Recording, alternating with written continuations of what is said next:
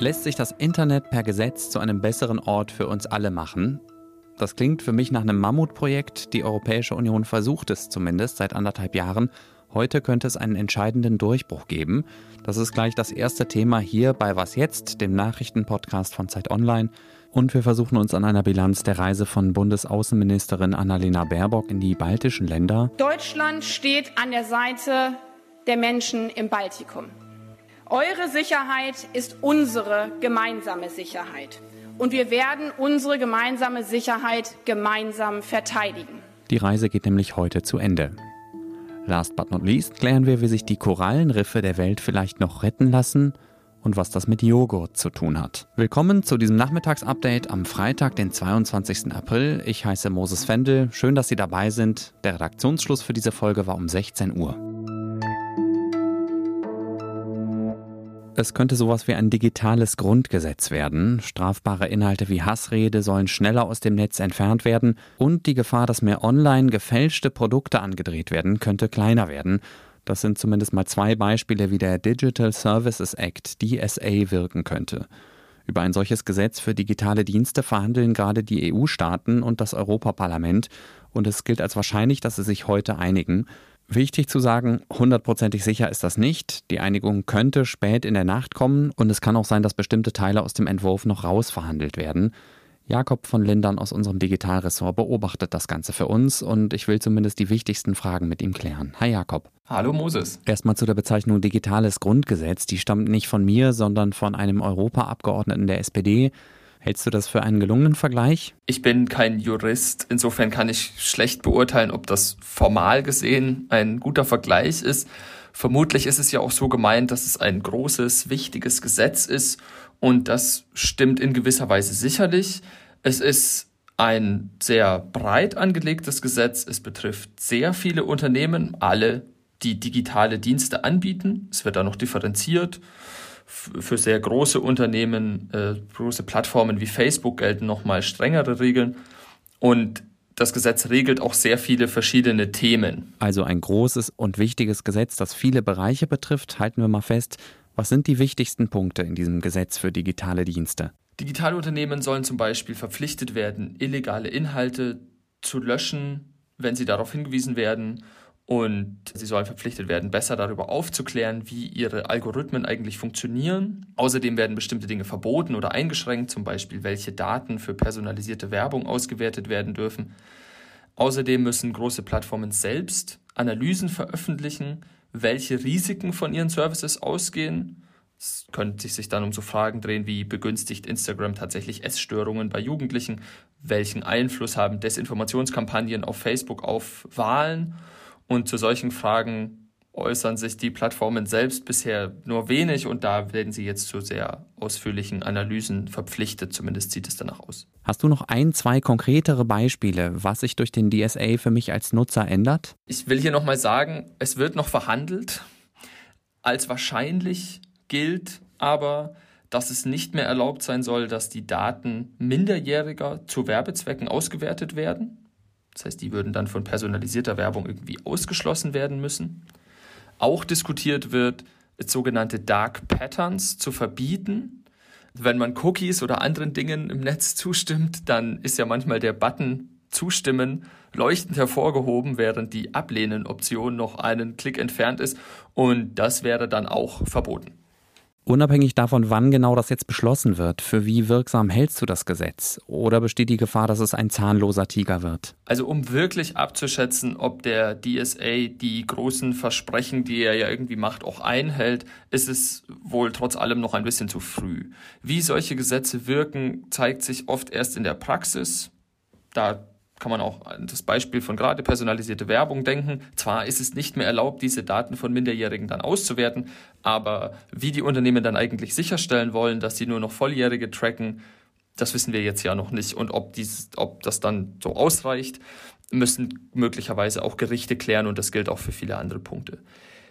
Sicher ist, der DSA wird wohl einige Punkte enthalten, gegen die die betroffenen Unternehmen recht heftig lobbyiert haben und auch manche AktivistInnen wenn jetzt auch nicht alle, sind selbst fast ein bisschen überrascht, wie zufrieden sie mit dem Gesetz sind. Gleichzeitig will der DSA natürlich viel auf einmal und gerade bei der Frage, ob es wirklich eine Verbesserung der Situation um Hassrede und Hetze im Netz geben wird, ist ja mindestens fraglich. Also ja, ein klares muss man sehen. Ein klares muss man sehen und du, Jakob, wirst es für uns weiter beobachten. Vielen Dank, dass du jetzt zumindest schon mal ein paar grundsätzliche Fragen mit mir geklärt hast. Danke dir. Estland, Lettland, Litauen. Drei Tage lang war Bundesaußenministerin Annalena Baerbock in den drei baltischen Staaten zu Gast.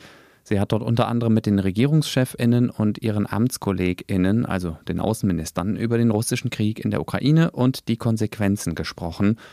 Mit dabei war meine Kollegin Samiha Shafi. Sie ist Politikredakteurin der Zeit. Hallo Samiha. Hallo Moses. Was ist dein Fazit nach drei Tagen Baltikum mit Baerbock? Also Baerbock ist vor allem hierher gekommen, weil der Krieg sich hier für die Menschen noch mal anders anfühlt als äh, für uns im etwas äh, von Russland weiter entfernten Deutschland.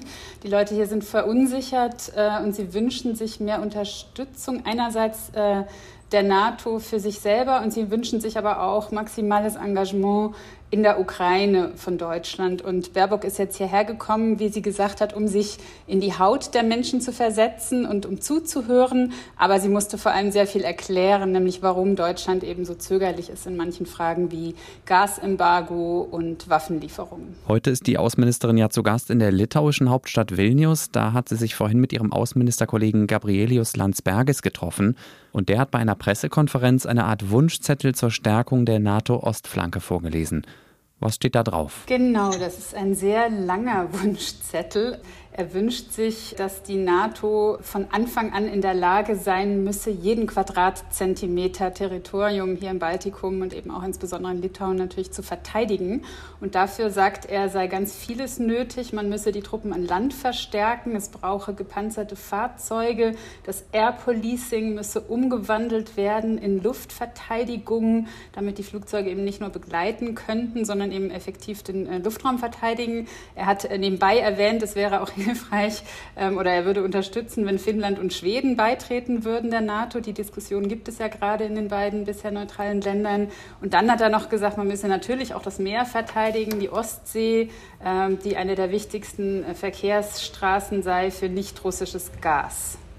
Also insgesamt äh, sehr große Veränderungen, die nötig seien. Ja, und auch eine große Debatte, die wir ja in den letzten Tagen auch hier in Deutschland schon gehabt haben und die auch immer noch weitergeht, um die Frage, was Deutschland liefern kann, welchen Beitrag Deutschland auch leisten kann. Danke dir erstmal bis hierhin, Samia, und guten Rückflug später dann auch für dich. Vielen Dank, Moses. Apropos Wunschzettel. Soll Deutschland der Ukraine Panzer oder andere schwere Waffen liefern, um sich gegen die russische Aggression zu verteidigen? Diese Frage wollen CDU und CSU im Bundestag klären. Der stellvertretende Vorsitzende der Unionsfraktion Johann Wadefuhl hat heute früh im ZDF Morgenmagazin einen entsprechenden Antrag angekündigt, und zwar verbunden mit namentlicher Abstimmung. Die Abgeordneten wären dann nur ihrem Gewissen und nicht der Linie ihrer Fraktion verpflichtet. Deutschland könne liefern, sagt Wadefuhl. Es ist äh, so, dass die Ukraine, wir haben das ja gerade nochmal gehört, einem schrecklichen Vernichtungskrieg ausgesetzt ist. Dort werden Frauen vergewaltigt, Zivilisten ermordet, gefoltert. Es ist nicht nur ein rechtswidriger Angriffskrieg, es ist ein äh, Zivilisationsbruch sondergleichen und der muss gestoppt werden. Und der kann, so wie Russland ihn führt, nur mit schweren Waffen gestoppt werden. Interessant finde ich vor allem, dass die Union als größte Oppositionsfraktion mit ihrem Plan Bundeskanzler Olaf Scholz unter Druck setzt. Der ist ja bisher dagegen, der Ukraine schwere Waffen zu liefern. Wadefuhl rechnet damit, dass die Regierungsparteien Grüne und FDP für Waffenlieferungen sind und dass es auch in der SPD gewichtige Stimmen dafür gebe. Die Abstimmung im Bundestag über Waffenlieferungen könnte die Bundesregierung also in eine schwere Krise stürzen, wenn Grüne und FDP gegen die Linie des von ihnen gewählten Kanzlers abstimmen. Wenn. Weitere Niederlage vor Gericht für den früheren Landeschef der AfD in Brandenburg, Andreas Kalbitz. Das Berliner Landgericht hat heute seine Klage abgewiesen. Es hat damit bestätigt, dass die Partei im Recht war, als sie Kalbitz Mitgliedschaft vor knapp zwei Jahren für ungültig erklärt hat. Zur Erinnerung, der AfD-Bundesvorstand hatte Kalbitz im Mai 2020 die Mitgliedschaft aberkannt, weil er bei seinem Parteieintritt verschwiegen haben soll, dass er in den 90er Jahren Mitglied der Republikaner war. Diese rechtsextreme Partei wurde damals vom Verfassungsschutz beobachtet. Außerdem soll Kalbitz zur Neonazi-Organisation HDJ gehört haben, die später verboten wurde. Kalbitz sagt aber, das stimmt nicht, er sei dort kein Mitglied gewesen. Vom Tisch ist der Fall Kalbitz mit der heutigen Entscheidung des Gerichts aber wahrscheinlich nicht. Sein Anwalt will in Berufung gehen und Kalbitz selbst hat schon früher angekündigt, notfalls bis vor das Bundesverfassungsgericht zu ziehen, um seine AfD-Mitgliedschaft wiederherstellen zu lassen. Was noch? Korallenriffe sind faszinierende und vielfältige Ökosysteme. Sie sind vor allem wichtig für die Artenvielfalt in den Meeren, weil sie für viele Pflanzen und Tiere ein wichtiger Lebensraum sind. Leider sind sie aber auch sehr verletzlich. Die Vereinten Nationen befürchten, dass es bis zum Ende dieses Jahrhunderts keine Korallenriffe mehr gibt. Ein Grund ist stark vereinfacht die Erderwärmung, die dazu führt, dass die Korallen ausbleichen und absterben. Es gibt jetzt aber Hoffnung. Eine brasilianische Meeresbiologin, die an einer Uni in Saudi-Arabien forscht, hat erste Erfolge mit einer Art Medizin erreicht. Das Zauberwort heißt Probiotika. Sie kennen es vielleicht im Zusammenhang mit Joghurt, der bei uns Menschen die Darmflora stärken kann. Und Probiotika, also Mittel mit lebenden Mikroorganismen drin, machen offenbar auch Korallen widerstandsfähiger. Besagte Forscherin, sie heißt Raquel Peixoto, hat herausgefunden, dass Probiotika die Überlebensrate von Korallen um 40 Prozent steigern, im Moment testet sie ihre Methode im Roten Meer am lebenden Objekt. Unter anderem will sie herausfinden, welche Probiotikamischung bei welchen Korallenarten am besten wirkt. Sie sagt aber, die Zeit drängt, denn es gibt einen Wendepunkt, ab dem die Korallenriffe nicht mehr zu retten sind. Das war das Update von Was jetzt am Freitagnachmittag. Vielen Dank fürs Zuhören. Wir sind morgen wieder für Sie da. Dann moderiert hier Erika Zinger und sie beschäftigt sich unter anderem mit der Stichwahl um die Präsidentschaft in Frankreich am Sonntag. Wenn Sie Zeit und Lust haben, können Sie uns gerne jederzeit eine E-Mail schreiben an wasjetzt.zeit.de. Ich heiße Moses Fendel und wünsche Ihnen jetzt erstmal ein schönes Wochenende.